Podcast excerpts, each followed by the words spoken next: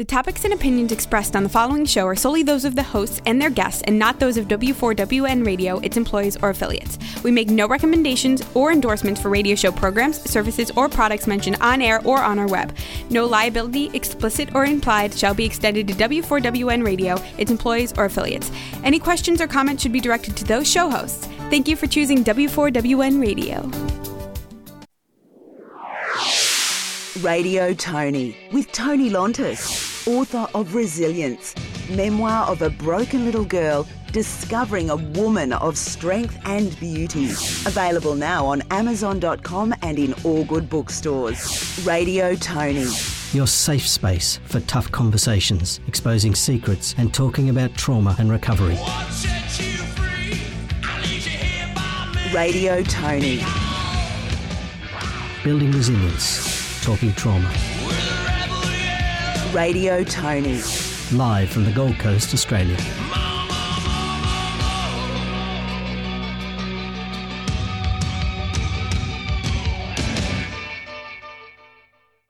Radio Tony. Difficult conversations and bringing hope to listeners. Live from the Gold Coast, Australia on W4WN. Good morning and welcome to Radio Tony. You're listening to your host, Tony Lontis, and we're broadcasting live from the Gold Coast, Australia. And this morning, I just wanted to touch base with all my amazing listeners and see how you're all doing. A big shout out to Rebel, who is our radio technician.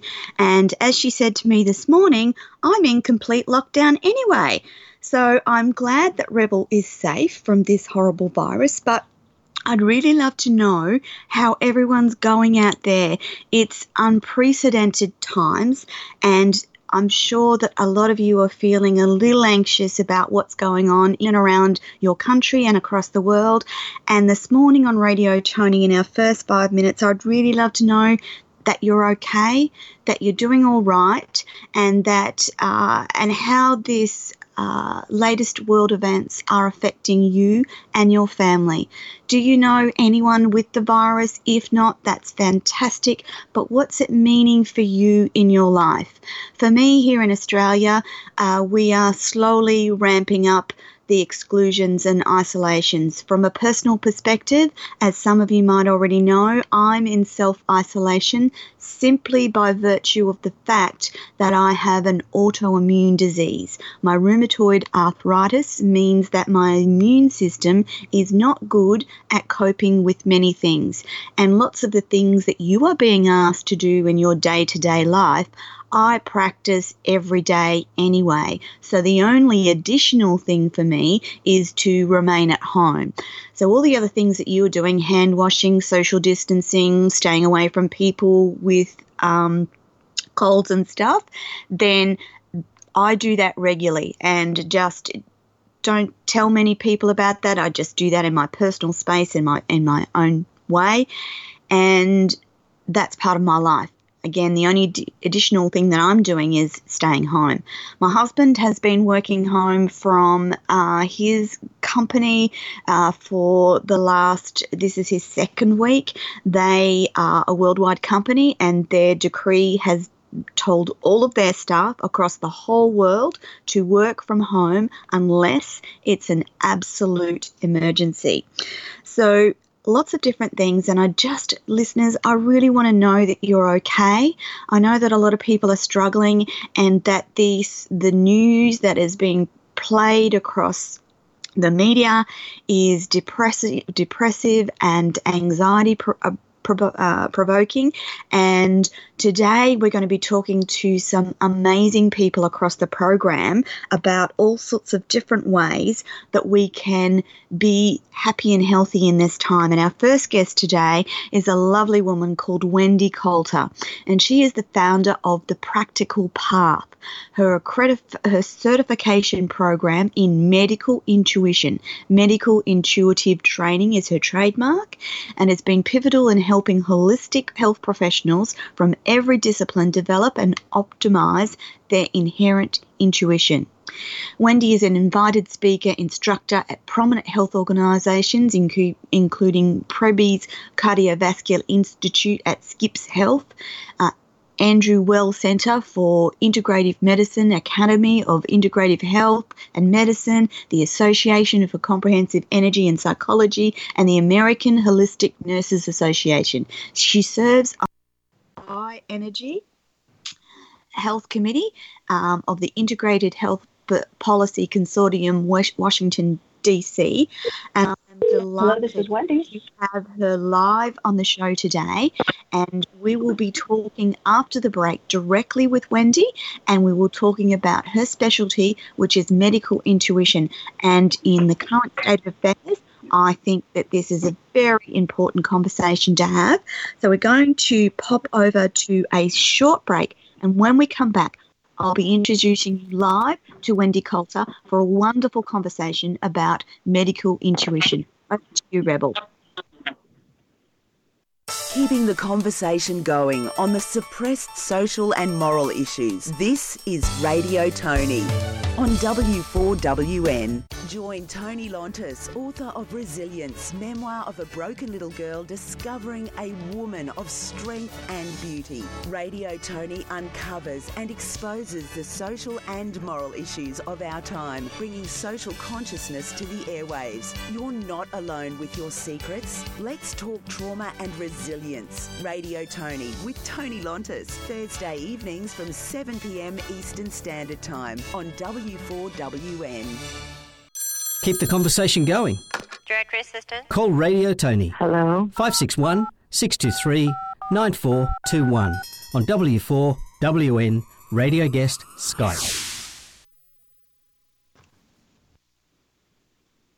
And welcome back to Radio Tony. Now we have Wendy on the line, and she's just sorting out her uh, tech. Um, how are you going, Wendy? Uh, That's hey, fine. I'm, I'm good. Can you hear me okay? I can hear you okay. Um, I'm hoping Okay. the listeners can hear you you fine. Welcome to Radio Tony, and thank you for taking time out of your busy day to appear on the show. Um, how are you doing? I'm doing great. Doing great. How about yourself? We're hanging in there with all of this uh, crazy world stuff going on. It is it it's unprecedented, isn't it? I was just telling our listeners that I'm in self isolation in Australia, um, and I'm pretty grateful that I still get to do my radio shows, and I see that as it's a wonderful opportunity to continue to connect with people in a very real way via internet radio.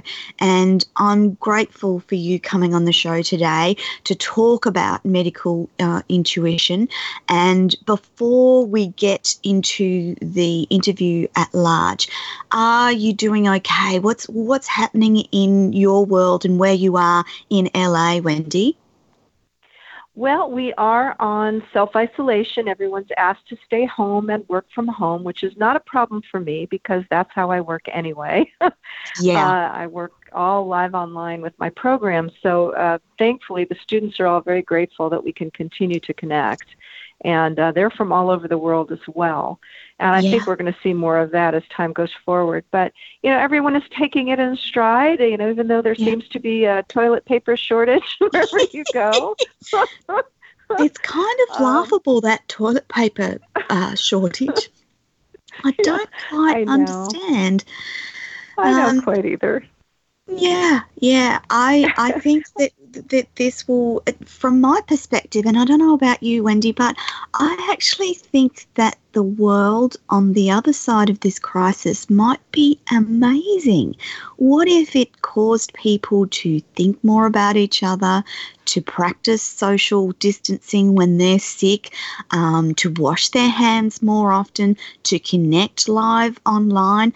I, I just, from my perspective, and I'm the eternal optimist, I see wonderful Mhm. things on the other side of this. What about I you? agree with you, Tony. Yes, I absolutely agree. One of the most important things that we can remember in, a, in a, an unprecedented situation like this is that we are a global community Yes. and we're all connected. yes. And this is one of those kind of wake up calls for humanity I where agree. we have to see that, yeah, we, we're all connected now. As a medical intuitive, I already see that, you know, from my perspective, uh, how things work in terms of health and wellness Yes. and all that. But it's really a very important time, I think, in human history where we really get to understand the connections that we have across borders, across the planet. And uh, hopefully it can help to bring us even closer together and more Yeah. aware. It, it's from my perspective, it's almost like where the world is gearing up in consciousness, in a consciousness level. Like it's almost like we're entering a new age. I, I feel that quite prominently. Um, and is that something you you feel too, Wendy? Well, I've been feeling that for a long time, Tony. Uh, Excellent. You know, I've Yeah, I, I've been really feeling that this is a time where we all are looking towards uh, planetary health, and uh, along with human health, we're, we're all Mm, part of it. You know, we're all Mm. connected. You know, the animals, the n- nature, our human bodies. We're all connected with the planet, and we need to start looking at it from that perspective. and and if you think agree with about you. it if you think about it from a planet perspective, how amazing that the world almost gets to take a deep breath because factories are shutting down, planes are not flying, humans are staying inside. It's almost like uh, it's- I, I'm very in tune with the earth and, and the planet, and it's almost like there's a glee within nature um, about what's happening at the moment. Um, and, Mhm. and that's a good thing, I think. Well, you see it. I, I think there's been some wonderful reports about pollution reducing because we're not Yes. driving our cars or flying our planes, and and the animals are loving it. And if the Yeah. animals like it, you know, it's going to be good for us too. yeah, yeah. Um, my goats are particularly happy at the moment. They're just all like blissed out, probably because mum and dad are home with them and talk to them multiple times through the day, and they get many, many more pats than they usually do. But yeah, they're pretty happy at the mo- moment, I have to say. So, Wendy, I think all the house pets are feeling that. That's for sure. All the pets are loving yes. it. And it's and it's making us really happy that, that that you can feel how happy they are. So there's lots of good things that can come out of the horribleness that's around at the moment. So Wendy, let's get on with talking about medical intuition. Um, and I'd love to begin by telling our listeners what is medical intuition and what is its benefit. yes, medical. Excuse me. medical intuition. Hold on a second. I'm sorry about that.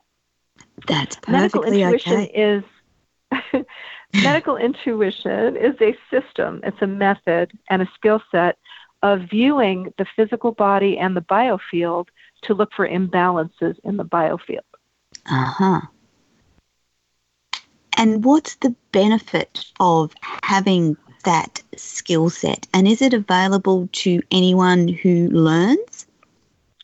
Yes so the benefit uh, from for, for the practitioner and i teach people from across the spectrum i teach doctors nurses uh, and then people from uh, complementary alternative like um, Yeah.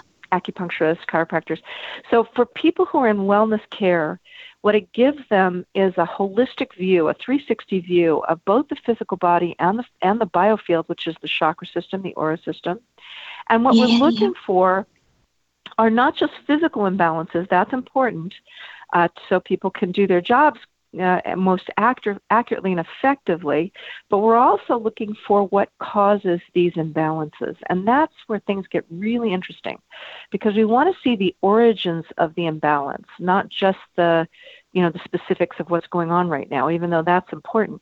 So when Yeah. you start looking at the history of why an issue manifested for somebody in an imbalanced state there's a ton of information that the body holds on to that is encased in, in, in, uh, incorporated into the biofield. And medical intuition is a skill set to basically evaluate identify it evaluate it and communicate it to the client or the patient. And that gives that person so much more information for health yes. and wellness. Yeah. So there's a little bit of difference between medical intuition and energy healing. Can you explain to our listeners what the difference is? Yes. So, what an energy healer does, and I don't know if your audience is familiar with energy healing, uh, but energy healing are people. Energy healers are people who use uh, different forms or frequencies, you could say, of energy like through their hands, usually, right? To, like Reiki, exactly, yes. or healing touch or therapeutic mm-hmm. touch. And what those me- what those methods, what those modalities do, is that they're designed to shift the uh, anything in the energy field, like energetic frequency. That's what they're designed to, so that it helps the body heal. Yes. Now, medical intuition doesn't affect the physical body or the biofield at all. We're observing, we're assessing, and evaluating. And what's good about that is that for practitioners, it's especially good because we can see if our modality is really going to do the job for someone. That's okay. a real key difference right there. Yeah. And sometimes yeah. it will, and sometimes there's other things that the body is asking for. So it's honestly, Tony, what it is is a, it's a deep conversation between the practitioner and the, the client or patient's physical body and biofield. We're literally talking and hearing and listening to the body. And yeah. uh, and the way the way I do it is but through a, a skill of visual sight. So I want to see what's going on, not just hear or feel it, you know, like many intuitives do. I want to actually see visually what's happening. So I need to know anatomy, I need to know physiology, yes. I need to know yes. energy anatomy. uh-huh. And all of those all of, of those educational pieces help me understand what's happening for someone. Fantastic. I am um, I'm very interested in this uh, whole realm of medical intuition. Um, I've only just discovered the the intuitive realm and the energy healing modalities at recent times in my life, which um, leads me to my next question. You've been uh, intuitively gifted from an early age, I understand, Wendy. Yes, but you know, I I don't consider myself unusual. I recognize so think, myself. Uh-huh. So you think that many people have uh, are intuitively gifted? They just don't know how to tap into it or use those skills. I think everyone is intuitively gifted. We're born with this. It's it's a very human experience, and uh, we haven't. Yeah, we have intuitive experiences every day, but we don't recognize it that way. We don't call it that. And most of us live in Western society, and in Western society, those are taboo subjects. so mm. if you think mm. about, you know, that experience of when you're sort of thinking about somebody or concerned about somebody or just you know you're, thinking about your friend or your family member and then within 24 hours they contact you in some way yes. they text you or they yes. call you or they email you. Well that believe it or not that's intuition. That's called clear cognizance which means clear knowing. And that is very very common for people. And it's not ah. esp or some paranormal thing. It's actually a very human experience. So my okay. my perspective yeah is that this is hardwired into human nature. It's just that we don't have a language for it necessarily, and society tends to be skeptical of it. But everybody, every day, has intuitive experiences. You know, when you call, when you get a gut feeling or a hunch. Yes. A gut, yes, a gut feeling or a hunch again is part of that intuition, inner knowing. Yeah, it's intuition, and uh, regardless of how it turns out, very often people look back and they go, you know, I had a feeling about that or a hunch about that. Yeah. And it turns out to be accurate. This is again, so from a young age, I was very in touch with my intuition and I never really questioned it like most people do. And I was very lucky, Tony, in that yeah. my parents didn't shut it down. oh, uh, most, what a gift. Most parents will do that, you know, just yeah. out of support and safety and concerned about their child. But yeah. Um, as I grew up, I kind of realized that I was able to look at people and just get a sense of whether or not they were not feeling well. You know, I could just sort mm. of tell. Yeah. And uh, yeah. And how did you like how did you go about um, honing your skills? That's not the right word. How did you go about developing those skills as you got older? Well, I did a lot of reading. Um, yeah. I was always interested in kind of, you know, esoteric information. And so I, I read a lot. Um, and a lot, there's, you know, they're wonderful metaphysical bookstores. You know, as a teenager, yes. I used to go and browse, and I had a little summer job in one. And I just developed my visual intuition kind yes. of over time by practicing it. Yeah. Uh, and it was always a fun game to me. But I'll tell you what, I read a book, and this was older, uh, when I got mm-hmm. a little mm-hmm. older in my 20s. I read a book called uh, uh, Quantum Healing by Deepak oh. Chopra. Ah. And he talks in this book about giving his patients visualization skills to cure their issues, like to help them visualize their tumors, you know, disappearing or their issues disappearing or going away. And I thought this was really fascinating information. And uh, right around that time, I developed a little benign tumor. Um, yeah. And when I went to the doctor, she said, Well, let's have some surgery. We'll remove this just to be on the safe side. And I remember saying to her, Well, how about I try, you know, dis- dissolving it with my mind? mm-hmm. And what was and, her you know, response? well, she thought I was crazy, and why wouldn't she think anything otherwise? Oh. she, she gave you, you know, you know when dogs tilt their heads, they give you that little head, you know, they they tilt their heads because they're they're puzzled. That's the kind of look she gave me. It was oh. very funny, but she was delightful, and she said it probably won't hurt you. So I went home, and for that a two week interval before the surgery, I used visualization in my mind's eye to see that tumor shrinking. And I just used some fun imagery to kind of just see it dissolve away. And that's all I did. And uh, two weeks later, when I came back for the surgery, um, I hear her examine me and she gasps and she said, What did you do? And I'm thinking, Well, that's the end, right? you know, I've done something terrible. She said, It shrunk by half. And she wanted to know how I did, you know, what happened because it wasn't going to do that. It wasn't that kind of tumor. And I, I thought to myself, well, this is it. This there's something to this. You know, when you can affect your own physical experience with visualization in your mind, something's going on. That experience sent me off on sort of a lifetime of healing, you know, learning how to do energy healing and visualization techniques. And it led me to more skills. And I ended up becoming a teacher of energy medicine and intuitive uh, skills in Los Angeles, and um, I realized that as I was working um, as a healer, I was uh, I was getting I was able to see both into the body in more detail than my colleagues could or my other students could.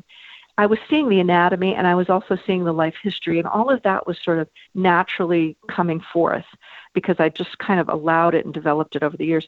And my my colleagues were sending me all their tough cases and doctors were hearing about me and calling me for consultations for their patients. And I realized that there was a real gap in the energy healing world uh, and in, certainly in the traditional medicine world where people were not able or did not know that they could even access this deeper information for health. And I, what I found was that my clients were able to move more quickly through their healing process yes. just by hearing from me as a medical intuitive what it was that was causing this, the issue in the first place. So that became a goal for me to create a program that really it's not energy healing, it's not typical, you know, um, energy work or visual work of any kind. It really is something unique. I didn't even have a word for it until I read um, uh, Caroline Myss's book Anatomy of the Spirit, where she talks yes. about medical intuition. And I said, well, that's what I'm doing. and I yeah. think that the healthcare, the, the world of healthcare needs this skill. I couldn't agree with you more. I think a world where yeah. we combine the best of what medical science knows and the very best of what our intuitive and mind and energy healing modalities can offer is a great boon for humanity as a whole. Yes, Yes. Well, there's something. There's a. Dis- I'm sorry. You go. You go.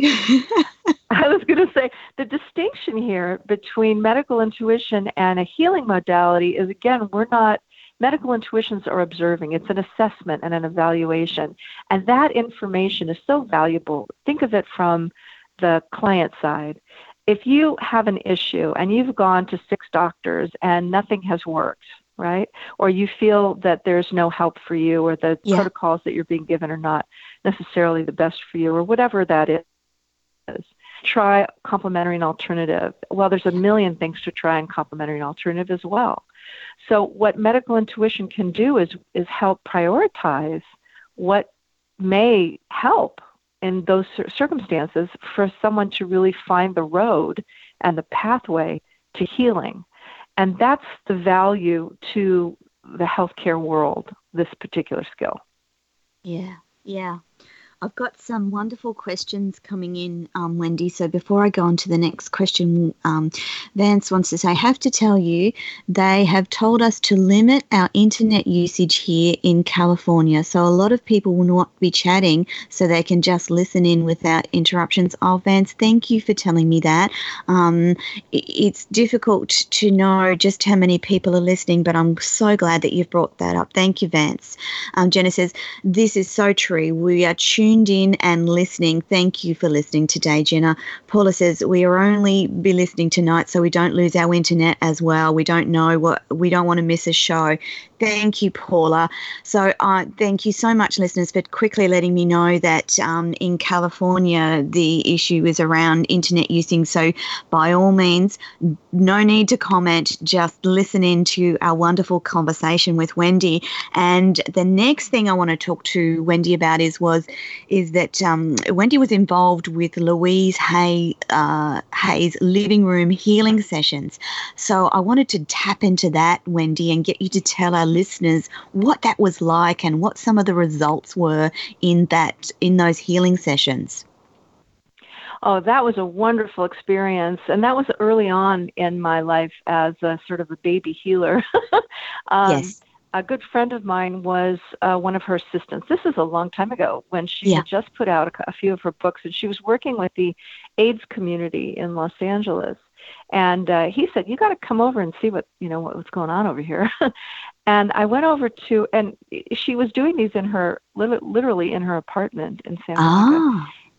and uh, it was in her living room and she'd gather a group i think once a week or so uh, where people would come in and just uh, sit with her she would lead us through a meditation mm-hmm. and through affirmations mm-hmm. and then she'd teach us a little bit about you know her philosophy and the way she looked at it and someone would volunteer for a healing session with a group and they'd lie down on the carpet in her living room and she'd bring out crystals and singing bowls and as far as i can remember things like that. And she would say let's send them healing energy with our intention. I i remember at the time thinking i wonder what that means.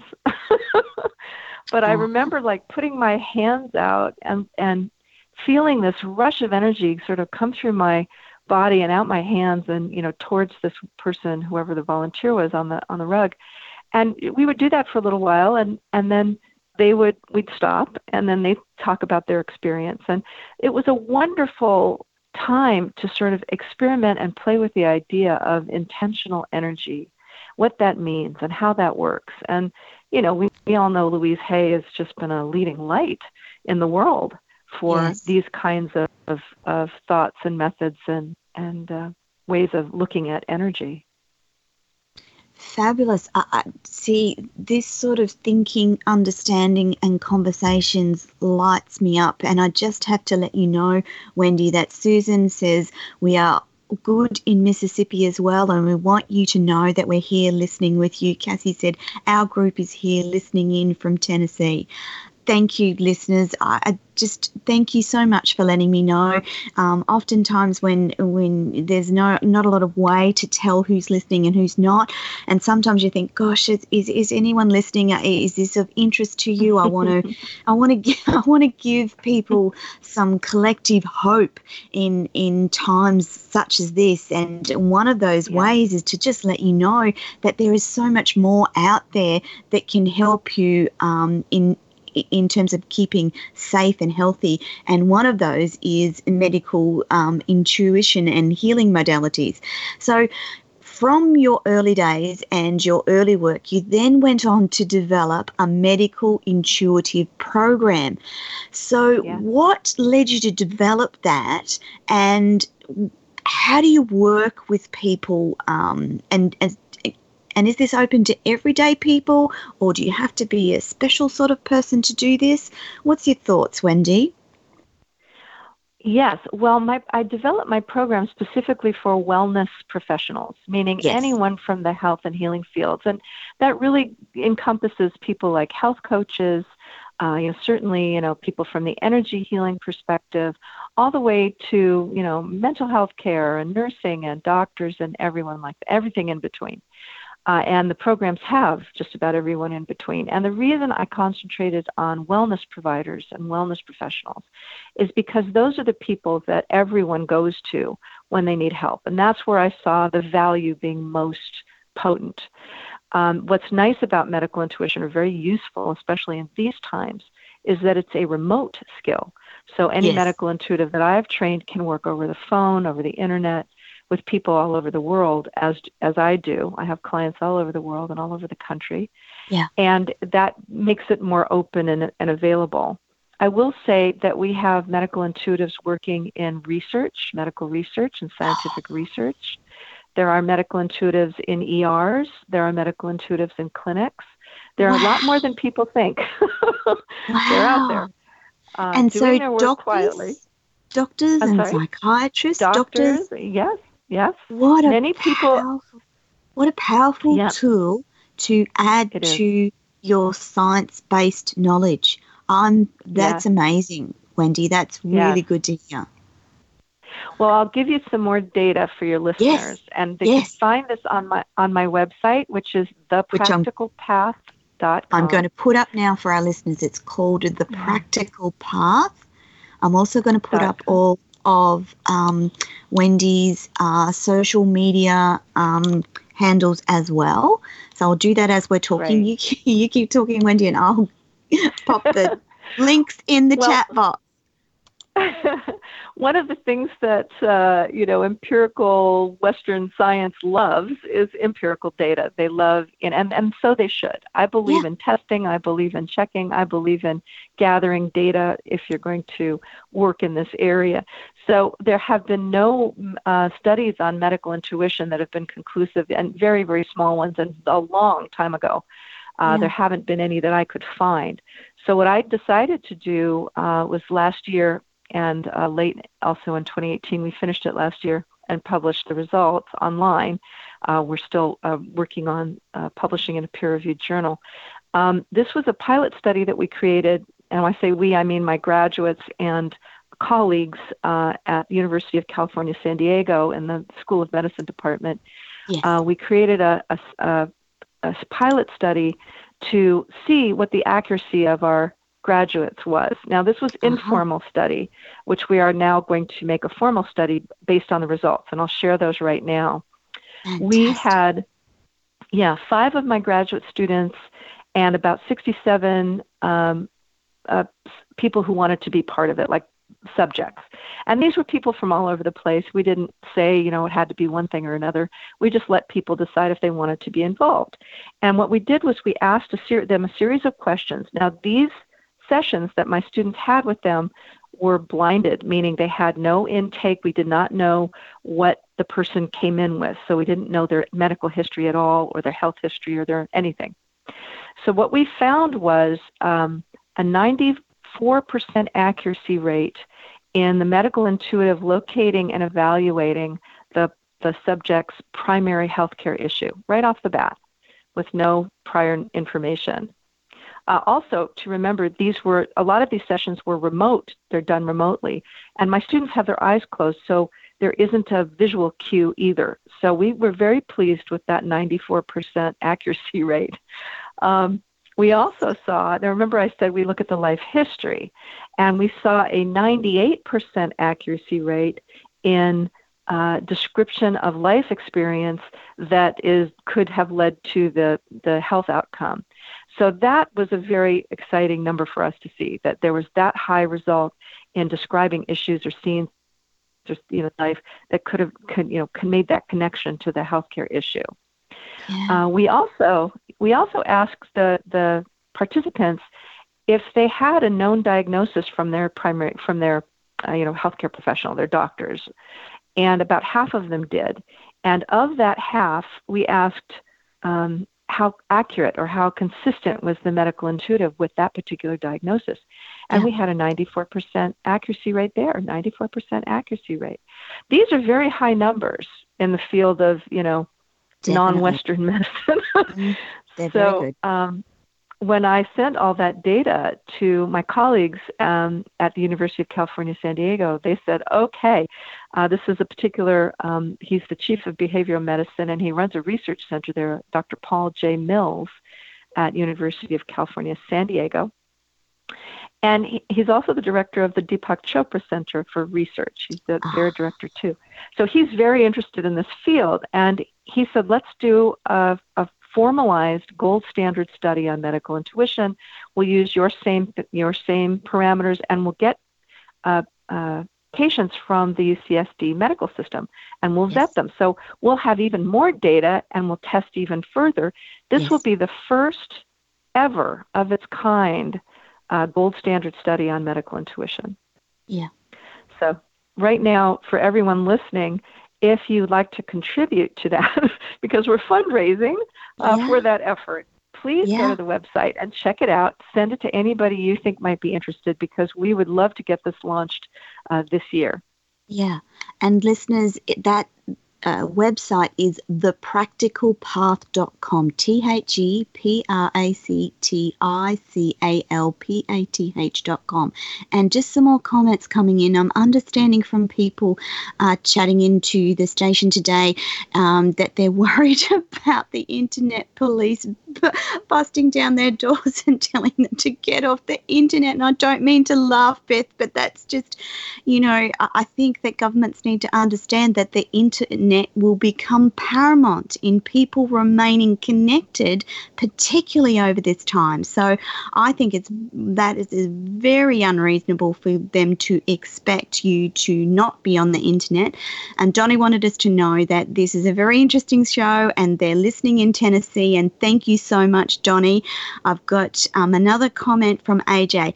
How can this help a person and what does it tell us? Which leads me into one of my questions I had for Wendy this morning is for her to share a memorable client story or two. So, AJ, I'll get Wendy to share some of her wonderful stories and that will help you understand how medical intuition helps and what it does. You there, Wendy? I'm here. I'm here. I wasn't sure if you wanted me to get started. I was waiting. Oh, so I'm so sorry. Yes, please. Could you could you give us a couple of wonderful stories about how medical intuition has helped clients, and and one or two stories would be just lovely because I'm sure that that will demonstrate for our listeners just how special medical t- intuition in combination with other things helps people to stay uh, healthy and well. Great. Can Can you hear me, Tony? I, I just want yeah, to make sure. Yeah. No. It just okay. It, good. It, good. Okay. It locked off for a minute, and I'm like, oh no. oh no. um, great. So I, I, will share a story that um, I actually share a good deal in conferences when I speak to doctors and nurses, because this is a really um, a perfect example of how medical intuition works. And so your listeners can really get a good sense of how a qualified, certified medical intuitive can work with your physical body and your energy systems. Yeah. Uh, so this this was a client. This was some time ago. A client of mine, a woman who was in her mid 40s, and she she called me with a case of tendonitis in her wrist area, mm-hmm. and she'd had it for about a month and she felt that nothing was working. Um, she'd been to her doctor, she'd been to her acupuncturist, and she felt that nothing was really working. And we all understand tendonitis can last a long time, especially if it's in you know part of your body that you're using a lot. But she, regardless, she wanted me to look at it, and I thought, well, no problem. So uh, I look at the body two ways. One is that way where I look at the physical anatomy, and that's like looking at a real-time MRI. I can see the interior workings of the, the you know, the whatever's going on in the anatomy, and uh, I also look, as I mentioned, about uh, at the life experience, which looks like a little watching a little movie of someone's life. So the first thing I do is I looked at her wrist, and what I saw was inflamed tendons, a lot of inflammation in there. I saw that underneath the tendons, there was a, in the wrist bone, there had been a, a break or fracture that looked old. uh, and there was a sort of a bone scar. And all around the wrist, I saw what looked like a cloud of emotion, like heavy heartbreak and emotion, things like that.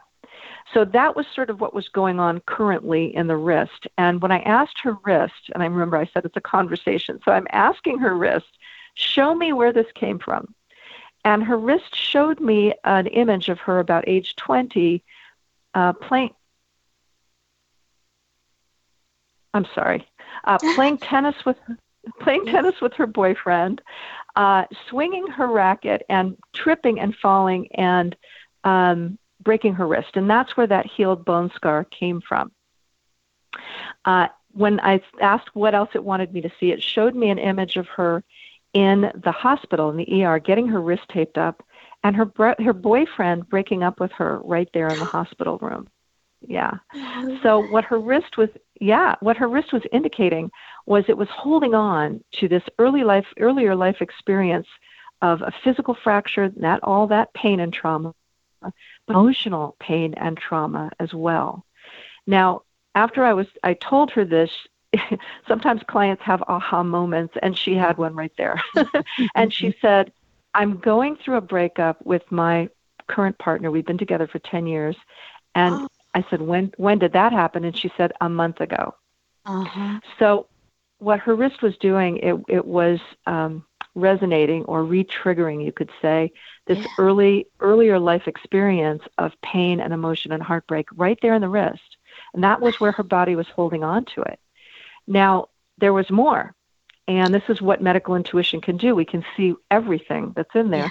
And what it showed me was an image of her around five years old uh, in a dark closet holding that arm up for protection and a cane coming down and striking her right on that same place in her wrist when she was quite young.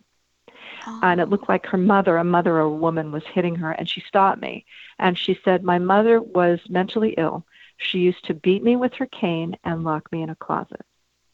Now, that resonated with her. She had a memory of both of these issues. So, yes. what her wrist was basically telling her was look, you know what? There's a, a whole lifetime of trauma stored in this wrist.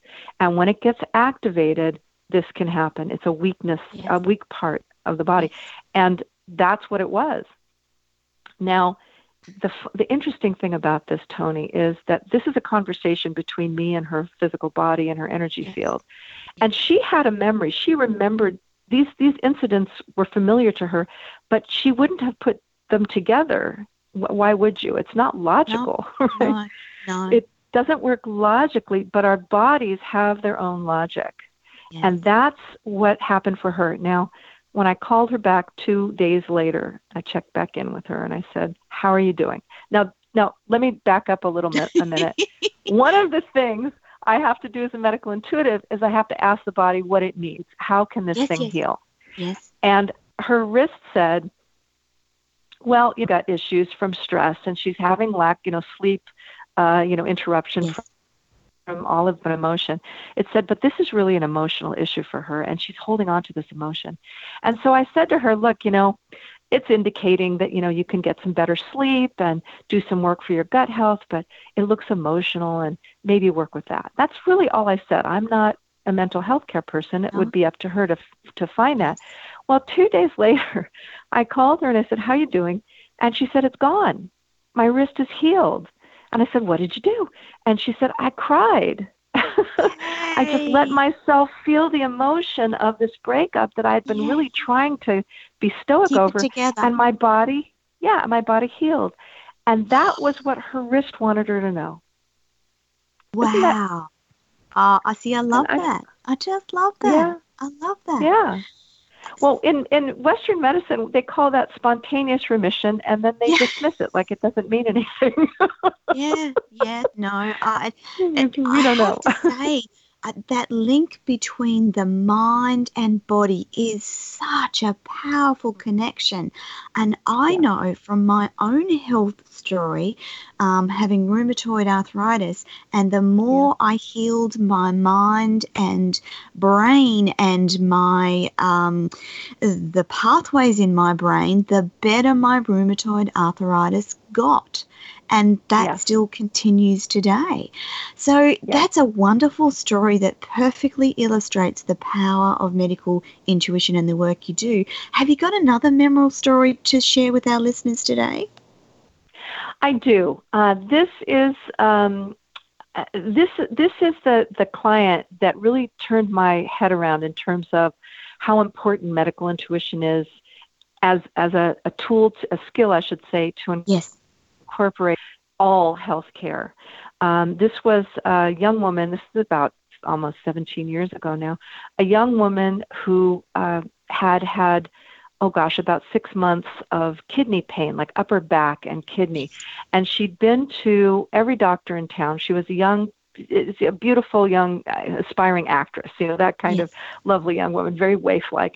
And she'd been to every doctor, and she'd had specialists look at this, and they couldn't find anything. They gave her all the tests that you would think they would give her, and what they called it was psychosomatic, Mhm. meaning it, it's all in your mind, right?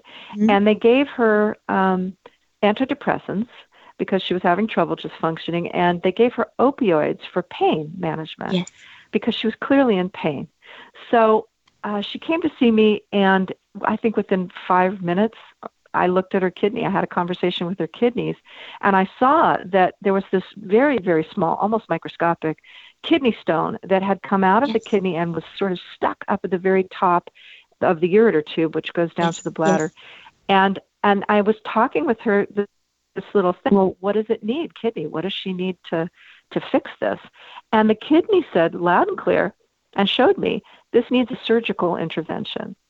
And uh, that was the recommendation.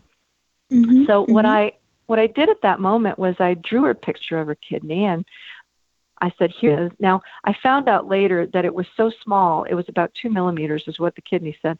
That was too small for her, the test to pick up at the time. Ah. Maybe they have better equipment now, but at the time they couldn't Yes. have found it anyway. So I suggested that she find, uh, you know, a doctor that's willing to do, you know, exploratory kind of a look. And that's the last I heard from her uh, for a couple of years. And I found out later that she did find a surgeon. They were able to uh, remove the blockage there, and she was out of pain for the first time in, in a while. Uh, what I also found out was that she couldn't get the opioids anymore, but she became addicted to them by that time and she had she had turned to street heroin and had died of an overdose. Oh no. Yeah, it's a terrible story, and a, and a horrible outcome. The absolute last thing anybody wants for anyone. It was tragic. Uh, I will tell you this: that that experience changed my life really because it changed my mind about the value of medical intuition. Yeah. Her doctors had had me to call or someone like me.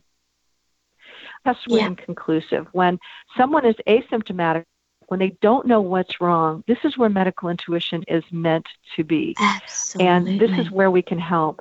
And that's when I realized this is not just some fun thing I can do. This is a deep, deeply important skill that needs to be Definitely. in the healthcare field, accepted and used.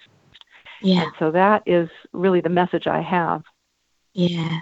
for everyone. And Darla yeah. wants Darla wants to know so everyone with a body issue can benefit from getting a reading. Absolutely. Wouldn't you say, Wendy? Yeah. Oh, without question. Without question. And again, you know, we're not just a physical body, we're not just a spirit, we're not just a mind. We are all Yeah. combined. Yeah. And we, we want to look at our bodies that way. Our bodies really want us to hear what Yes. they want us to know, you know. Yeah. So yeah. And most of the time we're just not listening, are we? Well, we're not con- we're not taught to listen, are we? We're No, never taught That's that. right. Yep. That's eh, right. We're, we're, we're, and the way we- Western medicine works is it's very separate. But now, Yeah. I will say, we're at a really wonderful time in history because um, there's something called integrative medicine and functional medicine, and it's Yeah. those kind those doctors are learning about acupuncture. They're learning about healing modalities. They're learning about medical intuition. They're learning about these because their patients are saying, "Well, I just Yeah. saw my medical intuitive, and I have all this information stuff now." yeah. Yeah. What I do, I, I have my clients take this information to their doctors. And Well testing with options. yeah. Goes. So yeah. people anyone can book an appointment with you, can't they, Wendy? And how do they go about yep. booking an appointment? Well, on my website, uh, under the services tab, you can book a session. On there should be a little calendar there and a way to just go ahead and do that. Yes. Um, yes. I also have uh, plenty of students who are finishing their certifications and need uh, they need to work with people. so if people Fantastic. would like a, a free session with some of the uh, the students, we're certainly welcome to do that. So they can just contact me through the website and uh, I can set you up. My assistant can set you up, set you up with a free session, and those are wonderful. And you're going to help our students learn and grow as yes. well. Yes. We also um, have certified graduates. I'm okay. sorry. On the website, we have our certified graduates, and we're having yes. more and more of those uh, every month. People can contact yes. them as well. Oh, fantastic! So, um, just some more people commenting that um, the European Union has asked us to limit our internet usage. Um, Paula says, Are doctors listening to patients when they are told where the information comes from? Great question, Paula. How how's that working, Wendy? Well, you know, that's a that we, I wish I knew more about that. Um, we do encourage our clients to let get back to us on that. I will tell you this. Uh, I have been teaching at Dr. Andrew Weil Center, and I teach uh, fourth year medical students and residents about medicine. And I also offer classes through the fellowship. Uh, uh, uh I offer information as a, fa- a, faculty member for the AIHM Fellowship and the Academy for Integrative Health and Medicine. And yeah. these are doctors and nurses and naturopaths and you know osteopaths and whatnot, and yeah. they want to know. So this is a fairly new field. I was I will give you that. Yes as it starts to permeate more, we're going to see more and more uh, doctors and physicians and whatnot Listening. want more information and want to work directly with medical intuitives. So yeah. that's on the horizon, and it's actually happening now. Yeah, that's fantastic. Really wants to know do you have to be face to face or can it be done while people are apart? So via Skype or Zoom or any of the interactive ways? Well, everything can be done over the phone, over Zoom, over internet. It is a remote skill, meaning you and the practitioner do Fantastic. not have to be in the same place. Yeah. So now, there I, you the go, I, Yes, absolutely. And that's why I work with clients all over the world, and so do my, my graduates. Fantastic. Listeners, we are just about out of time for this segment. Well, in mm-hmm. fact, we mm. are out of time for this segment, but I thought it was important to finish off with the uh, questions that we have. So, Wendy, just a reminder to people you can jump onto Wendy's website, which is thepracticalpath.com, and there you will be able to connect with Wendy. You can connect with any of her students or her graduates, and you don't have to be in person to have a reading or uh, interact with Wendy and her team. And she has lots of graduates and lots of training practitioners who would love to assist you with some diagnoses around those uh, things that you're experiencing in your life. And no, you don't need to be face to face. You can do it over the phone, over the internet. Um, I know lots of people are saying that they want us to limit our um, internet usage I actually think that um, a lot of people will be doing that just by virtue of what the world is going through at the moment. But for those of you that are worried about actually getting out and going to a doctor, then sometimes you can reach out to some of these modalities that can help you in the first instance and then say, as Wendy does, that now you need to go to your doctor and ask about this, this, and this. So, Wendy, thank you so much for joining Radio Tony today from LA. And thank you, listeners, um, for uh, such wonderful questions to Wendy today. That website again is thepracticalpath.com. It's a medical intuition uh, site that gives you lots of information about lots of things. I've been on there yesterday and I just I got lost on there with all the information that was so good to for me to absorb. And um, so, listeners, it's a fabulous website. Wendy, thank you so much for being on the show today. Um, I hope that you have a wonderful rest of the week going into the weekend, that you stay safe. And um, thank you once again for being on Radio Tony. Tony, thank you so much. And thank you, Tim. Please stay safe and be well. Yeah. So, listeners, we're actually just going to pop on and have one song and come straight back to you with our uh, next guest. So, over to you, Rebel. The song will be uh, The Story of My Life by One Direction. Over to you, Rebel. Radio Tony with Tony Lontis, author of Resilience, memoir of a broken little girl discovering a woman of strength and beauty. Available now on Amazon.com and in all good bookstores.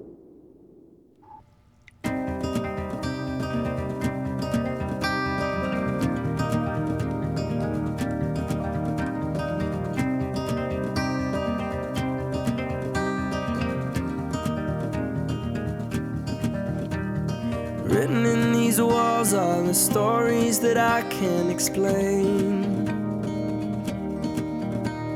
I leave my heart open, but it stays right here empty for days. She told me in the morning she don't feel the same about us in her bones. Seems to me that when I die, these words will be written on my stone. And I'll be gone, gone tonight. The ground beneath my feet is open wide. The way that I've been holding on too tight, with nothing in between. The story of my life, I take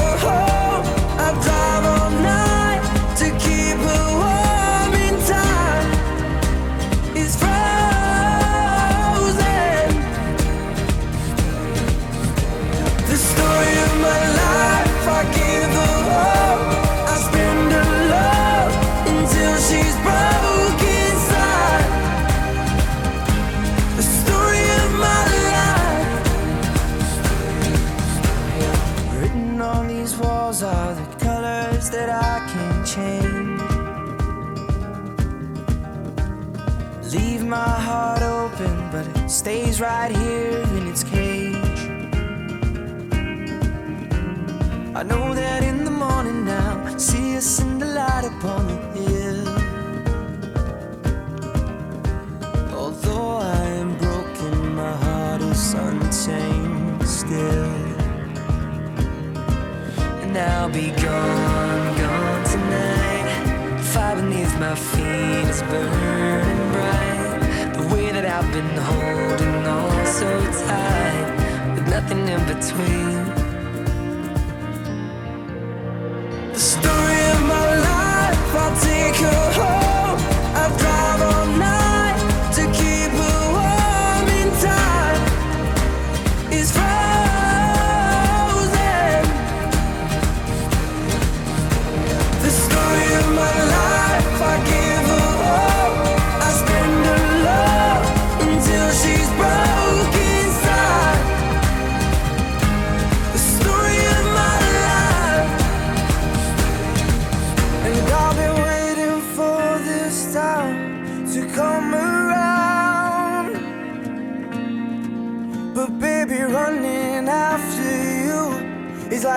chasing the clouds.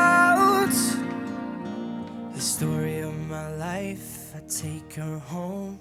I drive all night to keep her warm and time is frozen.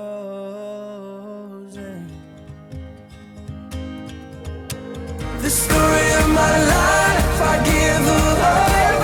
I spend her love until she's broke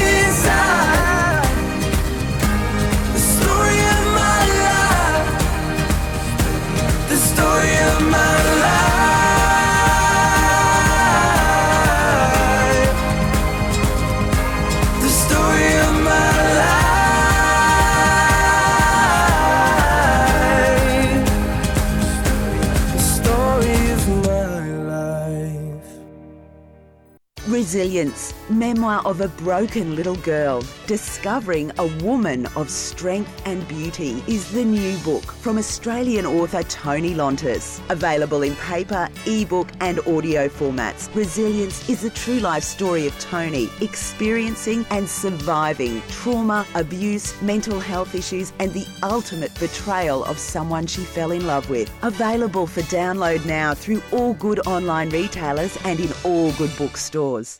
Tough conversations on the social and moral issues of our time with Tony Lontis.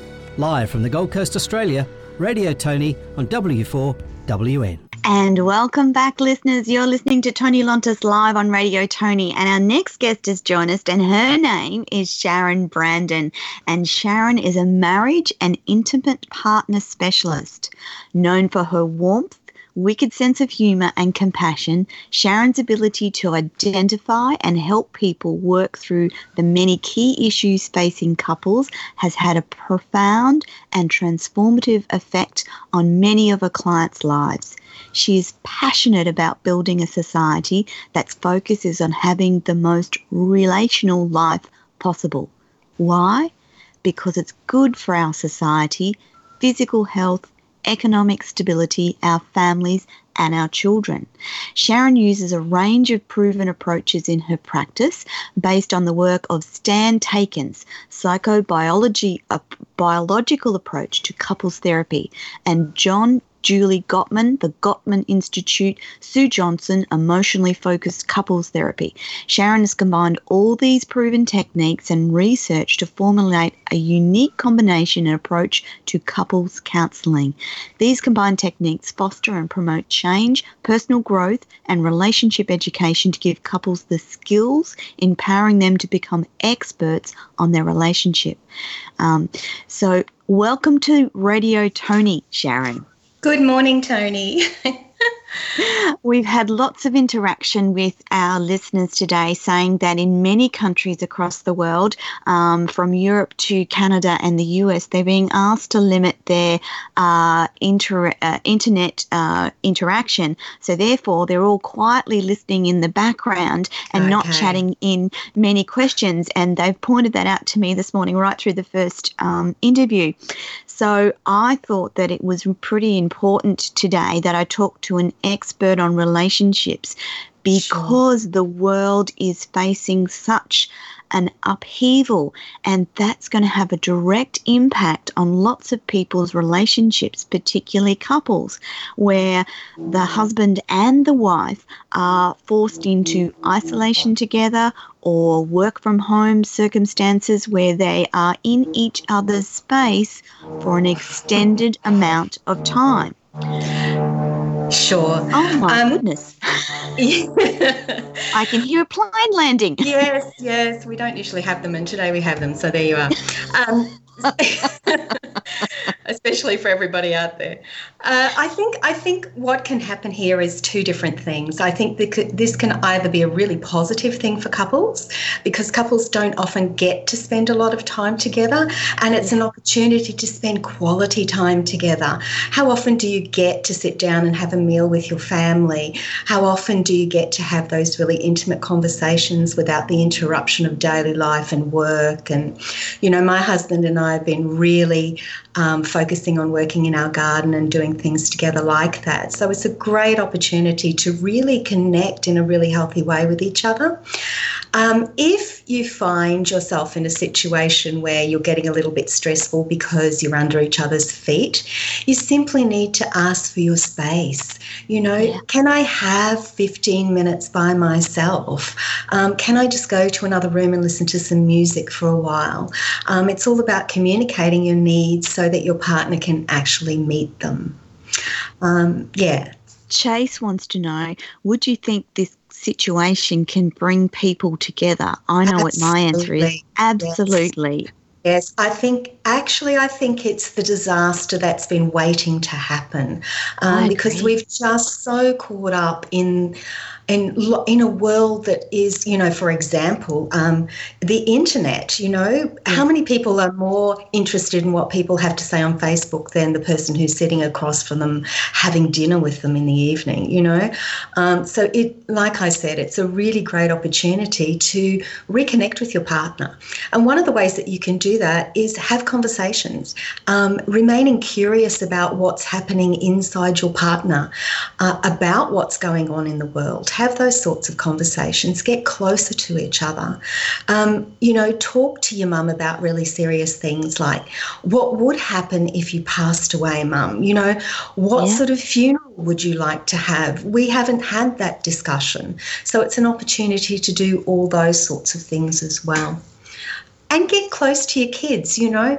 Um, go and play mud pies in the backyard, have a water fight in the backyard, you know, do all those sorts of things that you don't often get the opportunity to do.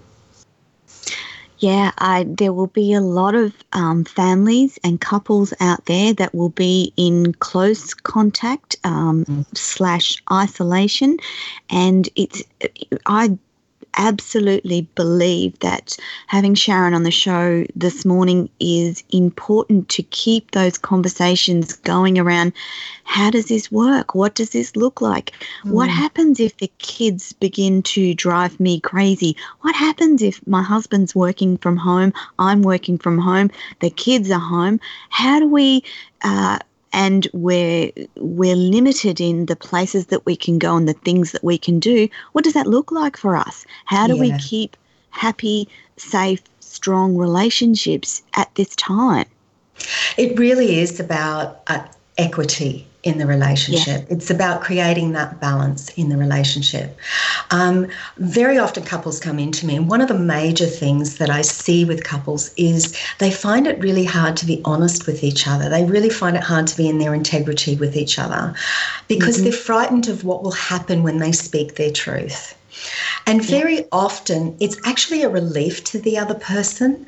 Um, it, for example, for men, often it's a relief to know what's going on in their partner's head instead yeah. of just, you know, getting upset about things. We can actually talk about things and create a different kind of language between um, ourselves.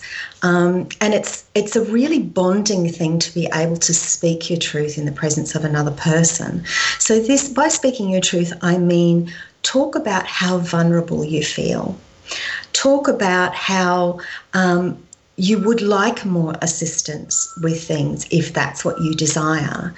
And you can frame it in a way that is respectful, um, that is a request rather than a demand.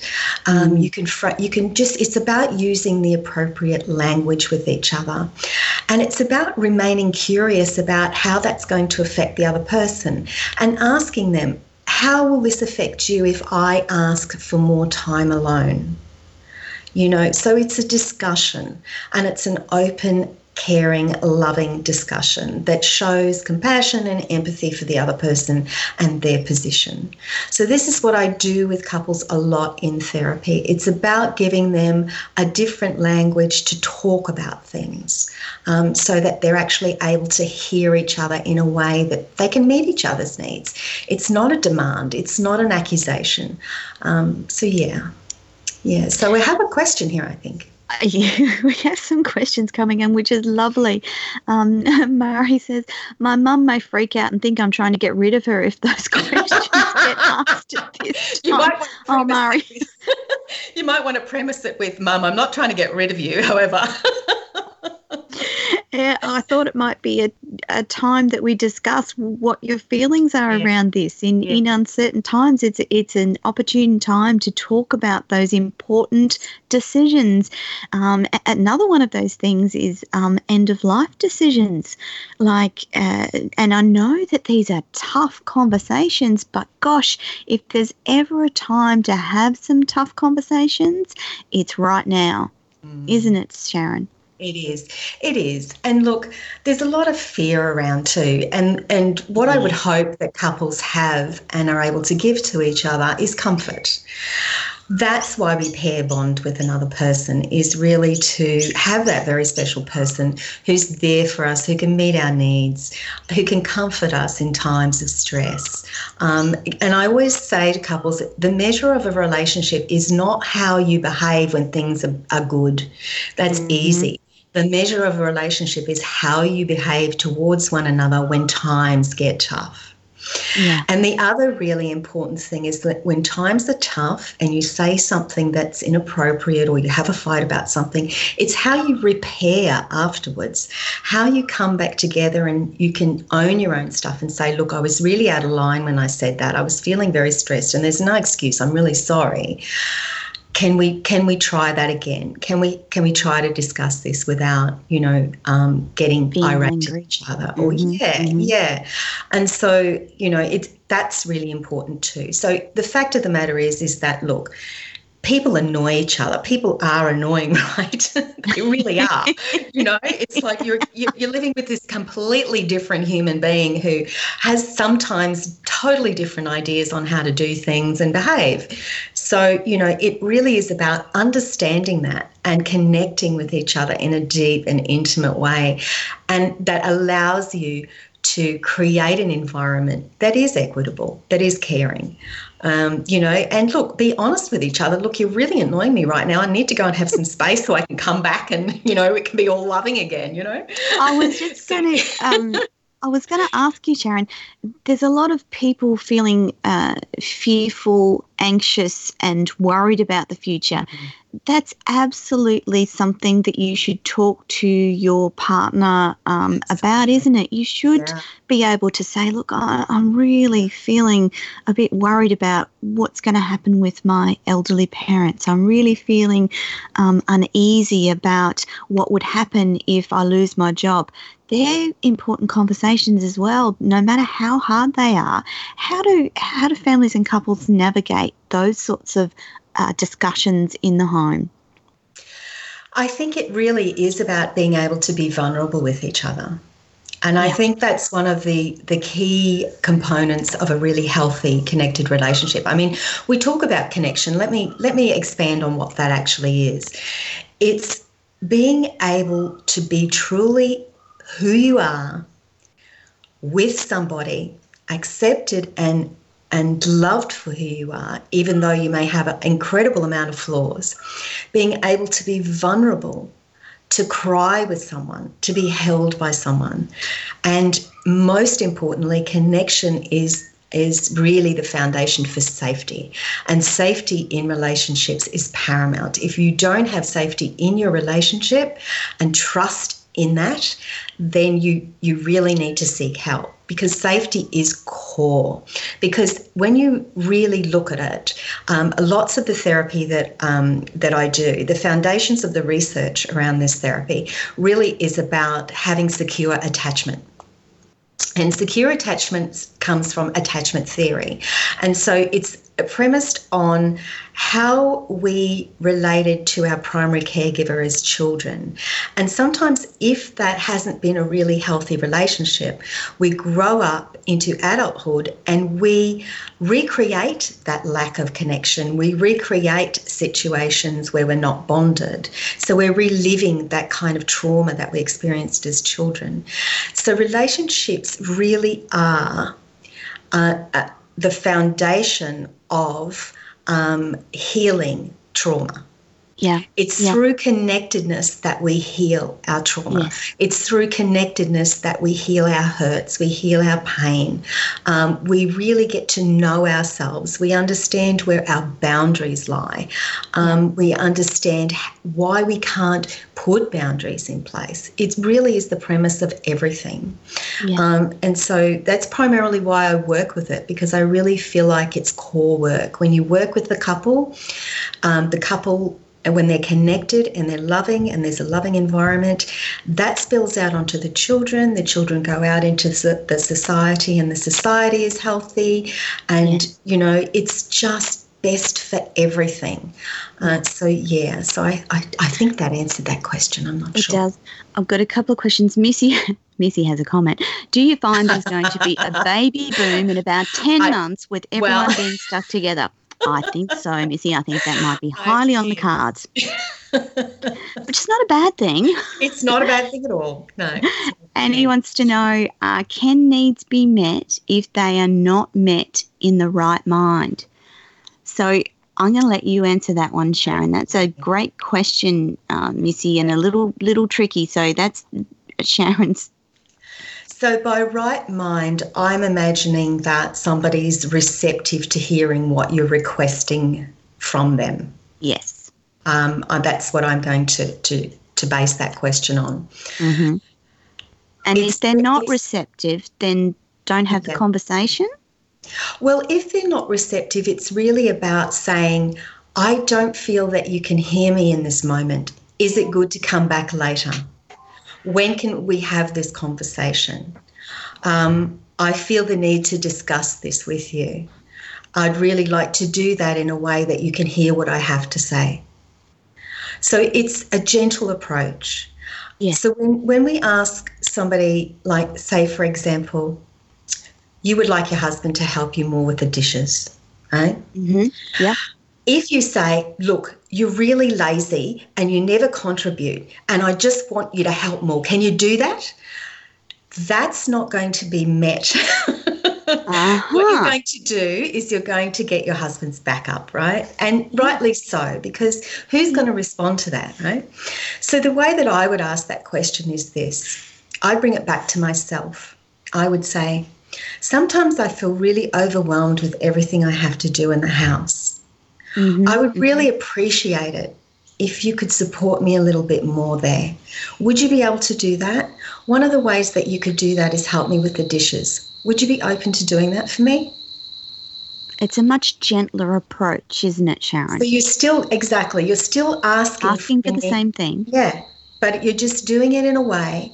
And and really when you start to ask for things in that way, in a soft gentle way, and you make it about your need in that moment, I it you know, 99% of the time the other person is going to respond, "Of course I can. Sure I can. I'd love to do that. You know, maybe we can chat while we're doing it." Yeah. So Yeah, it really, it really is about approaching your partner in a way that brings it back to you about your need, making the request in a way that they can hear you. Right? Yeah. So that's being vulnerable, isn't it? To be, to Yeah. do that, to say this is my need, and I would really appreciate some assistance. So it's not a demand; it's a request. And sometimes you'll get a no, and that's Yeah. okay. But a lot of the time you'll get a yes, and that's what we're aiming for. So it's a win-win situation when we Definitely. talk to our partners like Yeah. that. Got another question from Mari who wants to know okay, so if we did not connect with a caregiver as kids, how do we fix our adult selves? Wonderful question, Mari. Over to you, Sharon.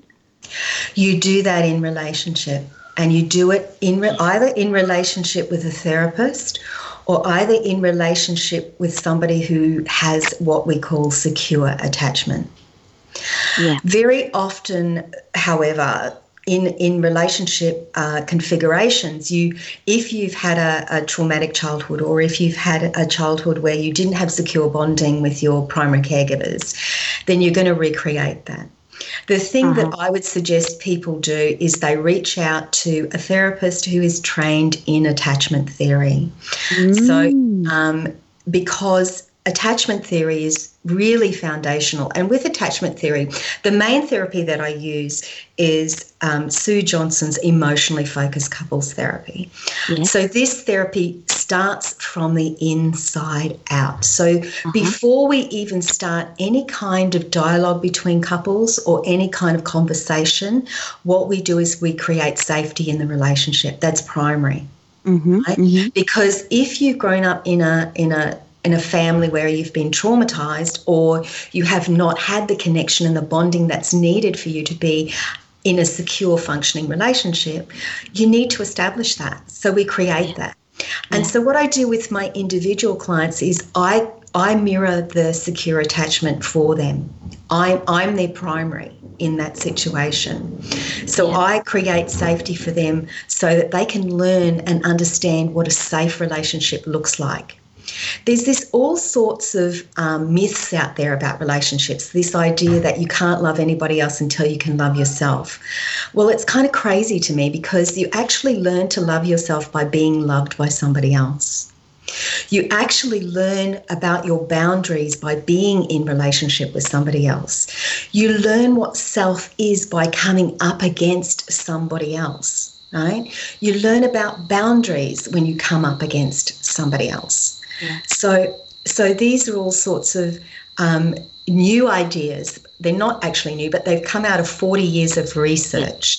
Um, and so we want to get away from the idea that you can actually heal yourself in isolation because you can't. You really just can't. We're mammals and we pair bond and we form dyads, you know, so it's our relationships are two. Um, so this is what we call a two person psychological system right? So if you go through your life and you are securely attached to just one person, yeah. this can change everything for you. This can change the way that you you run your businesses, that you you handle yourself, um, how your economic status, your physiological health, everything. Um, it's the measure of everything. Um, yes. Yes. So it's, I, I, I hope I've answered that question to satisfaction. It's, it was a great question, uh, a great, great question, Murray. Now, Sharon, your um, services aren't limited to Australians, are they? No, they are not. You no. can connect with anyone um, all over the world via the technology that we have in place. So That's Zoom, right. Skype. And for those of us listening today who'd liked some help from Sharon, um, who is here on the Gold Coast, I've popped up Sharon's uh, Facebook page, her uh, website, um, her email, so that you're able to connect with her. And I think it's very important to point out to our listeners that I, I want to make it make you aware that you can still connect with people that can help you through and with these difficult times. And I thought it was very important that we have someone who is focused on couple therapy, mainly again because many of us in couples and families will be in close quarters for who knows how long, and we may run into some issues. And that's perfectly understandable. It is a trying time, and there is some um, uncertainty across the world at the moment. And for many of us, being home with your significant other or partner at this time may result in a few in some in a tense atmosphere and that's not good for anyone really. And so i wanted to make sure that people were aware particularly our listeners that there's people like sharon out there who are available for you to talk to to connect with and who can help you navigate some of these difficult times. Um, Sharon, you uh, use Zoom as your primary uh, I do. Yes. Can I just say too, Tony, the best way to contact me is through my website. That's yes. at www.relationshipintensives. The reason for that is I lost a lot of my social media. That's right. I forgot about yeah, that. That's all right. That's so all right. Just, so just so for really, our listeners, you, poor yeah. Sharon uh, was uh, unsummariously kicked off uh, social media by Facebook and lost um, a lot of her connections and, and information. So um, I put that website back up on the chat in the chat box again, and it's relationshipintensives.com. And you can reach out to Sharon. You can ask her questions. You can connect with her, For and sure. you can also book appointments that she can do virtually for you and your significant other to help you through this traumatic time that we are in at the moment. Um, Sharon, just quickly before we run out of time, when we have we haven't had world times like this since mm. the last World War, and mm. not many of us uh, were alive then to remember what that was like as an adult. But basing my question on your uh, extensive experience, what are some of the things that couples could be on the lookout for in these times? Obviously, you're going to be a little on edge, so you might be a bit fractious with each other. You might be prone yes. to arguments. What are your thoughts on some of the other things that couples should be sure. on the lookout for and be focused on uh, navigating rather than uh, intensifying the situation? I think what is key here is to be able to work together. Yes. Okay, so you're a team. So you need to look at yourself as a team. And in these times, you're in the trenches together, if we could use a war analogy. Um, you're in the trenches together and you have to have each other's back. Yeah. You know, you need to be able to depend on each other. And so when your partner starts to get on your nerves, I want you to just keep in mind to look at them and to know if I was really in strife, does this person have my back? You know, um, stop seeing your partner as the enemy. They're not the enemy, they're your comrade. Um, so you work together, you're a team. So that's one thing. Be aware of your own triggers as well. Be aware of um, if you are a person who struggles with confinement, um, you need to sort of have a look at and read up on what you can do for yourself in those situations. Um, and just make your partner aware of what you're feeling. Say, I'm feeling really stressed. I'm feeling really anxious. I don't like being confined like this. Um, I need to go for a walk by myself. Uh, you know, so just, you know, be aware of yourself. That's really key. And if you really get into strife with each other, seek help. You know, um, there are so many wonderful therapists and people out there who can really assist you. Um, and I highly recommend that you seek help if you get into trouble and you can't get yourself out of it. I think there's still a lot of stigma around that. I think we sort of grow you know we grow up thinking that we should just know how to do this and the fact of the matter is is we don't live in societies that are relational we we we learn to be really adversarial with each other and to fight for what we need rather than to cooperate. And so I think um, reaching out for somebody who can really assist you to reconnect, and sometimes it takes one session and you can get back on track. Um, it doesn't have to be this long, sort of drawn out process. Um, so, yeah, so anybody out there, if you're getting into trouble, I offer a 20 minute free consultation call. Um, sometimes we can just fix that in 20 minutes, or you may need extra help, but please reach out. So, listeners, we're just about out of time. And just once again, that website of Sharon's is relationshipintensives.com. You've heard it on Radio Tony today that she's more than happy to uh, listen and talk to you and help you through these difficult times. And thank you so much for coming oh, on the radio today. Tony um, my my efforts this week have been in trying to support people through these sure. difficult times, and I appreciate in your busy schedule that you've come on Radio Tony today, today and offered some valuable thoughts, insight, and help for the, for the listeners. But we are out of time for your segment, and I have our next guest, the lovely Tracy Horton, online. So I'm going to say goodbye. Bye. Thank you so Bye, much, everybody. Sharon. Bye. And on the line, we now have Tracy Horton, and Tracy is a senior, a seasoned public speaker, author, and qualified life coach. Tracy's worked alongside men and women for over 25 years, helping rebuild lives and allowing people to become the best versions of themselves. Tracy has spent years helping people to create their own authentic journey. She knows her community and the needs of people, knowing what real brokenness is, she has managed to build her life from that of an alcoholic, abused, poverty stricken uh, child to where she is today a passionate, warm, caring, and amazing woman her experiences have given her insight and wisdom uh, that today is being used to help people create the life that they can only dream of. Through books, seminars, retreats, and life coaching, Tracy has a way of equipping people to practically reach their goals and live their life to their fullest potential. Tracy has a strong marriage of 30 years to Paul. She has four beautiful daughters, eight grandkids and has called the Gold Coast home since 1995. To know Tracy is to love her. And there's many in the people in the world that after just moments in their presence you feel changed. Tracy is one of those people and I am so delighted that she is Radio Tony's newest sponsor and a close friend of mine. Welcome to the show, Tracy. Thanks, Tony. Lovely to be here.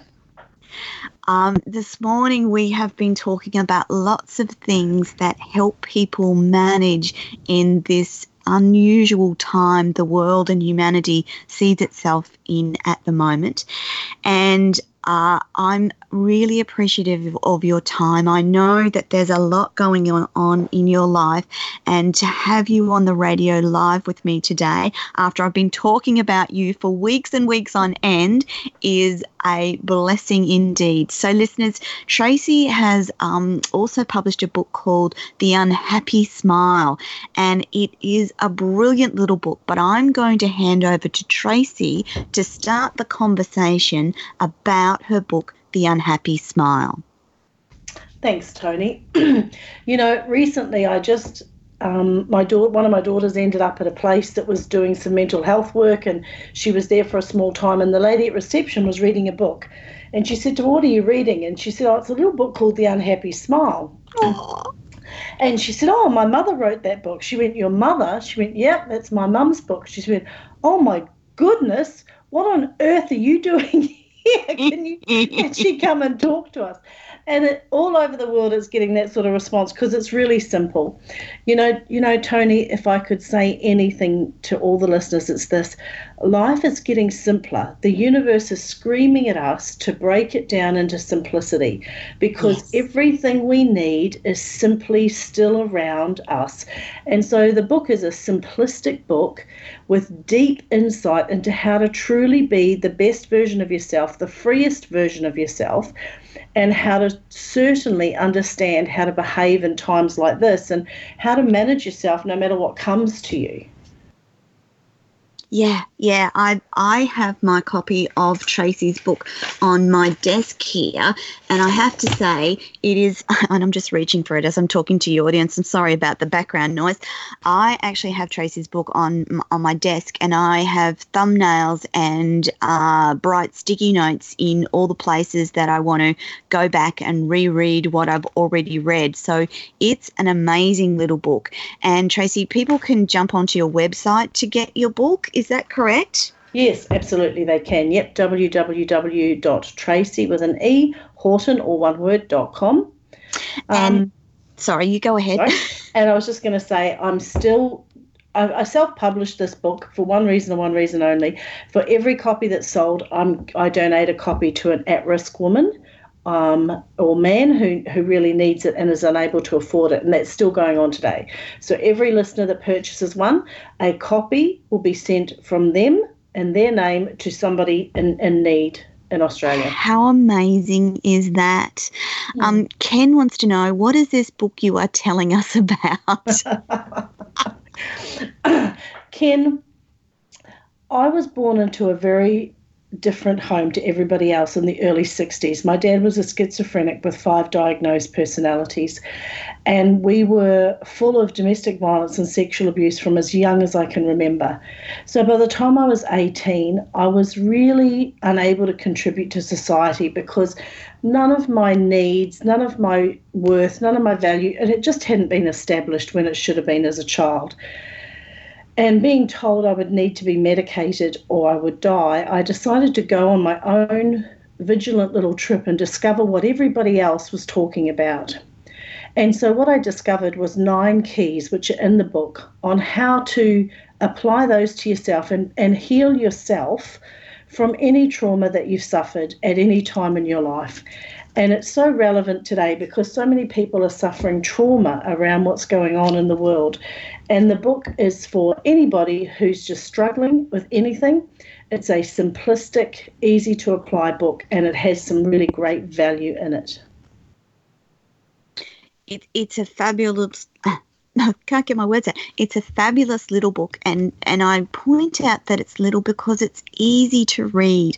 Um, it's not a huge, big, thick book, and it's got lots of practical advice and little activities and things in it, and it's um, which makes it a, um, more unusual. But it's called The Unhappy Smile by Tracey Horton, and if you jump onto Tracey's website, traceyhorton.com, that's Tracy with an E, you'll be able to get her book um, easily and she will donate every time you buy a book from Tracey, she donates a book to someone in need, which is a wonderful initiative, particularly in these times.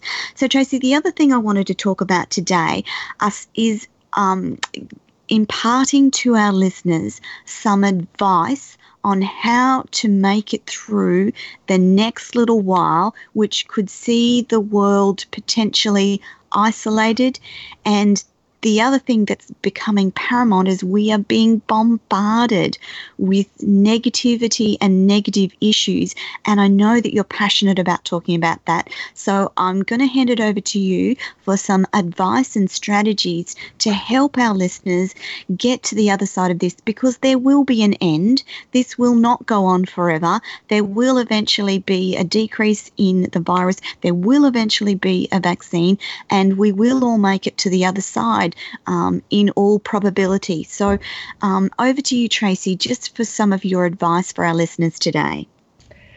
You know, the reason people are going crazy is because in Maslow's hierarchy of needs, some of our most basic needs, breathing, food, water, being able to care for our bodies, is, is actually being threatened or attempting to be threatened, certainly by what the media is hyping it all about.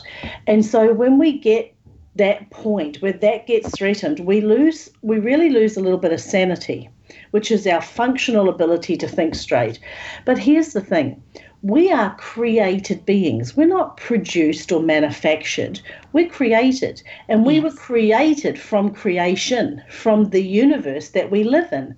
So, therefore, we are always, always supported and undergirded by that. So, we cannot fail. We cannot run out. We cannot have things go wrong. And I actually think there's a lot of beautiful things that can come out of this. You know, Tony, I read a story yesterday online about a small town in Italy. As you know, Italy has been in lockdown. And I don't know if you've been to Italy, but the streets are very narrow. And so, what happens, what happens is that they're so narrow they can almost see each other. And so these families have set up little lines where they've hooked food baskets on and they're swapping food as they make it through the day. And at night, this reporter said that the most incredible thing that could be heard, he was an English reporter that got caught in Italy and has had to stay there, yeah. was the sound of people talking to each other about life from their windows.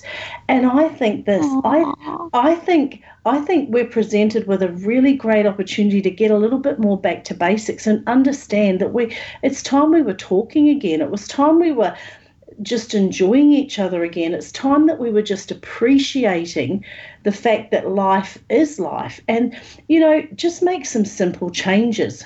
Buying groceries from Woolworths and Coles isn't your only option. So stop getting worried about it. Just stop. You've got people, you've got farmers that come into markets every week all over Australia. Those fruit and veg are organic. I buy them. They last two to three weeks. What is the problem? Honestly. I agree. I agree. Making, we're really getting worried over nothing. I because truly believe it. As in Australia and the US, there's plenty of food. There's no need to be panic buying. Um, there's huge, big stockpiles of food, so there's just no reason to panic buy and impact other human beings because they can't get essentials because you stocked up for six months worth of toilet paper. Absolutely. For God's sakes and we're genetically wired to only have to eat every three days. If it really became urgent, we can genetically survive at a higher level of awareness and frequency if we only ate every three days anyway. So it's a win-win. I mean, when the when the Black Plague hit and England was closed because so many people died, Albert Einstein emerged from that with the theory of relativity. I tell you, this gives me is- goosebumps. That story. this lockdown is going to bring some incredible, incredible stuff back into our universe. We're going to see some really beautifully unique answers come. from this time of being uh, effectively hibernating uh, or in isolation. Um, I actually am with Tracey as well, and you know, listeners, that I am um, the most positive person out there, and I really am excited about what the world might look like on the other side of this little hiccup we're having at the moment. Tracey Chase wants to know how much sanity can a person lose and can you gain it back? Great question, Chase. Great question.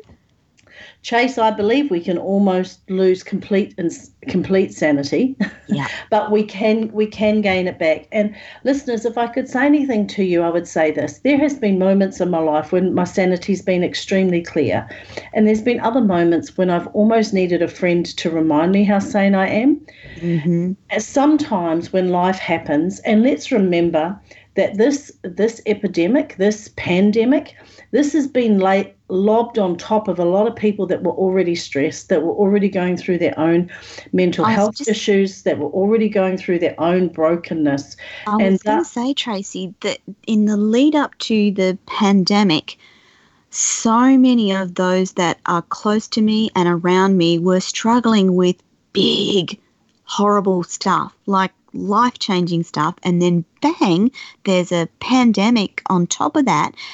There have there are people that will be really struggling, um, and and it's a powerful uh, thing to know that you are in a place of uh, direness and then have to deal with all the rest of it. So there will be a lot of people who are struggling with their sanity at the moment.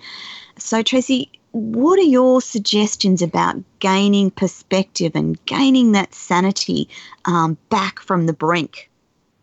I think the most important thing to do during this time is to be really sure that you hold some sort of gratitude list um, in your heart and your mind every day, just being mindful of what you're grateful for, because that's different for all of us. I'm very grateful for a husband who is an incredible support to me, and I wouldn't be the woman I am today without him. But I've got girlfriends who are single and are very grateful for the strength they can hold in their own space and being single.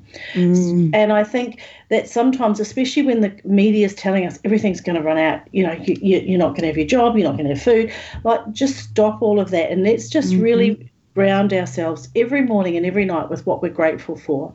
I've got nine healthy grandchildren. I've got four healthy daughters. I've got four healthy son in laws. Um, we have a roof over our head that can't be taken from us because we're in a country where the government's going to make sure it's not. You know, there's a lot to be grateful for. I mean, look outside your window today. Look at the weather. Yeah. I don't. Creation's not that worried about this pandemic. I'm telling you, it's turning on beautiful waves and beautiful I was just going to say, I think I said this before earlier in the program. I think that the nature, um, Mother Nature, is like taking the biggest, most glorious breath in the knowledge that there's hardly any planes. People are not out and about. They're not using their cars. They're not on public transport. And she's going, yippee. For sure, for sure. So I think you know holding your own gratitude list and and being aware. You know, to me, sanity is so fluid, Tony. Yes. We think it's defined in a box, but it's not, because my my level of sanity may differ to yours. You know, Yeah. as we as we know, you struggle with with certain health issues that Yes. require you to think differently to me. So it would be. It wouldn't be sanity for me to live like you just because I know you Yeah. my my sanity is different and i think that this is a really good opportunity for us all to say okay that's really fluid sanity for me is understanding that even in lockdown i'm going to need to ground myself outside even in lockdown i'm going to need to swim even in lockdown Yeah. i can still talk to the neighbors over the fence you know Yeah. like that's that stuff I agree. I, I think it's about um, just thinking differently about the way you do things and finding the positive in what's going on around you. Um, and yeah, Tracey, I, uh, as I've said to the listeners, I'm in self isolation, and for the most part, that's going to be fine. But there will come a time when I'm just like, oh my god, I need to get out of here, um, and and and that will be okay. I will work out what that looks like when I get to that point. But for everyone else, you your lives are only, are only you know slightly changed, and and maintaining that positive, grounded thought pass- pattern of being grateful is a huge help in maintaining your sanity and therefore your ability to cope under stress. Because we don't know long how long this is going to go on, do we, Tracey? No, we don't. And that's a real question for Australians because our government's dealing with it very differently. Yes. As you as you know, many many other countries have gone into lockdown and isolation, yeah. and we're not, and we're not. Yeah. So so you know, China's already gone nearly 48 hours now without no new cases. And they've been in lockdown. That's right. That's right. I I personally think that the government needs to call that a little quicker than it is. I agree with you. I I, mm. I think from my perspective, it seems that we are a little slow to follow what other countries have demonstrated that works. So, for instance, China just locking down their populations has resulted in no cases. So it'll be interesting to see what happens in Australia. I know for our American listeners, your president is really ramping up things quite quickly over there. Um, and I know, Tracey, earlier in the show, we had lots of people from Mississippi and Tennessee um, and uh, LA, which were all saying to us that uh, they've been actually told to limit their internet use because of the amounts of people that are in lockdown and at home. And they just wanted to let us know that, yeah, we've been told to, to limit our internet use, which is um, a little concerning from their perspective. Um, we, we're not at that stage here in Australia. We're kind of, we're free to pretty much go out um, just maintaining social distancing and hand washing and stuff, but that may change very soon. Tracey, they haven't closed schools or daycares yet, have they? No, they haven't. No, not at all. No. And I, you know, in America, you know, I feel for Americans because there's a lot yes. of them in a much yes. smaller geographical space than us. Yeah. So, you know, we do still have plenty of paddocks. We've still got a lot of our country that's uninhabited, undefined. So we yeah. do have some opportunities that they don't. But That's one of right. the things I love most about Americans is how they take something on and they get really serious. And I think I think Australians have that ability too. And I think that it's really sad for me to see that people are fighting in shops yes. over over food and stuff when if it had been fires or you know in America they have some of these horrendous tornadoes you yeah. see you see the best of people you see people just giving and giving and giving and yet at this moment there seems to be that real transverse behavior where people yeah. are taking taking taking and selfishness and it, i know and it's so un, it's so unnecessary it's pretty un-australian actually isn't it i, I yeah I, some watching some of those scenes, which I, I, as listeners know, I don't. I try not to. I only limit. I limit what I watch in terms of news, but I have seen some of those scenes where people, fit and healthy people, have ripped stuff from elderly people, and and that's just there's no excuse for that sort of behaviour, and that hurts my soul. Um, I'm a kind person, and I, I just there is just no need for that, is there, Tracey? There isn't. There just isn't because in America or Australia we haven't had famine in such no. a long time. Yeah. We haven't had lack. And I truly don't believe we're going to have it now. I don't think so either. Except that we get crazy and create it ourselves. Yeah. Yeah. Yeah. And I, doesn't um, Tony, doesn't that just bring us back to everything else yes. that we are always the source and the answer to everything we go through yes. in life? And yes. so all these people that are fearing lack, isn't it just a great opportunity for them to look and say, why am I like this? Why am I like this? I agree. Yeah. Because, Why? you know, It was long before the pandemic that they had those beliefs, and if they Yeah. could shift them, if they could shift them, this would be a great opportunity for them to never be the same. Yeah, and talking to a lot of uh, to all of my guests today, that there has been that same thread through all of the show today. That as humanity, we've never had a better opportunity to get in touch with ourselves, our personalities, the way we think, and the way we behave, and that could be the change the world needs to see. Absolutely, absolutely. It is absolutely what the universe is, is crying out for. Yeah, It's just, yeah, and I think the universe, the universe has just has just paused to allow what's happening Yes. to happen now, and just waiting for us all to go. Okay, how do we how do we fix this? Because humanity is never better than in crisis. yes, The best of humanity always comes from crisis. Yes, And I, I truly believe if people could stop listening to all the negative stuff on the media and just Yes. listen to the positive, we truly, we truly will come out of this way, way better than ever before. And what an exciting prospect that is to have a world that is in tune with each other, um, in tune with nature, and uh, being more positive, respectful, um, and kinder. What a wonderful world that would be. I know, I know. You know, I'm a huge believer in creation undergirding us and supporting us. Yes, And as I've taught before, there is scientific proof that around 3 a.m. every morning, the, the world slows on its axis. And they say, in scientific terms, they say if we could be still long enough, we could hear creation almost groaning.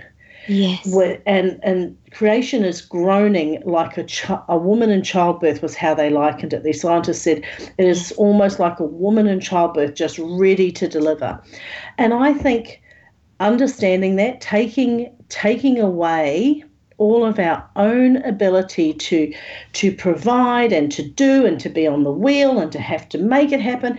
And I think just stepping back one step and just understanding that every single morning every one of us wakes up and creation is already holding everything we need just longing to impart it to us i think if we can take this moment of stillness when we aren't busy shopping together and having Yes. lunches together and focus on things like that meditate on things like that yes, I tell you what, you're going to see you. You're going to see huge people. You're going to see Yeah. a huge number of people walk into everything they've ever ever desired. yeah, yeah. And on that note, my wonderful listeners, we are out of time. Tracey, thank you so much for coming on Radio Tony today. You are our beloved show sponsor, and to have you live on the show today is just such a blessing. So, everyone, it's uh, that's it for me this week. Please stay safe and be kind to each other. Thank you, Tracey. Over to you, and I'll see you all next week, listeners. Bye for now. Bye. My pleasure. Radio Tony. Your safe space for tough conversations. Exposing secrets and talking about trauma and recovery. Radio Tony. A platform for the unheard. Radio Tony. With Tony Lontis, author of Resilience, memoir of a broken little girl discovering a woman of strength and beauty. Radio Tony. Radio Tony. Radio Tony. set you free. Available now on Amazon.com and in all good bookstores. Radio Tony. Back next Thursday from 7 pm Eastern Standard Time, live from the Gold Coast, Australia. Mama